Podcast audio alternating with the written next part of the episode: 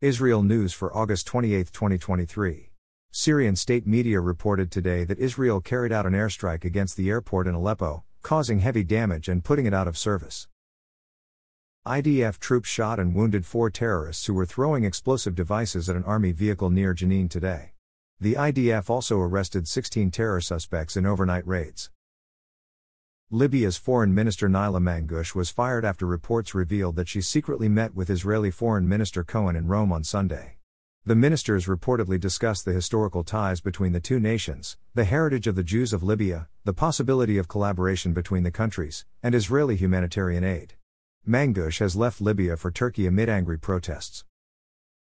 Iran is reportedly financing and coordinating the smuggling of weapons into Israel from Jordan via the Jordan Valley.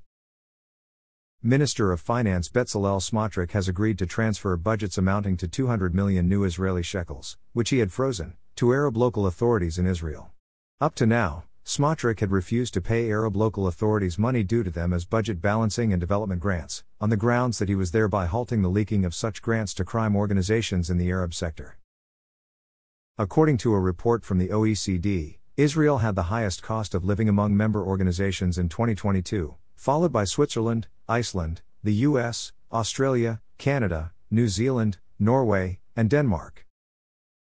Papua New Guinea announced that it will open an embassy in Jerusalem next week.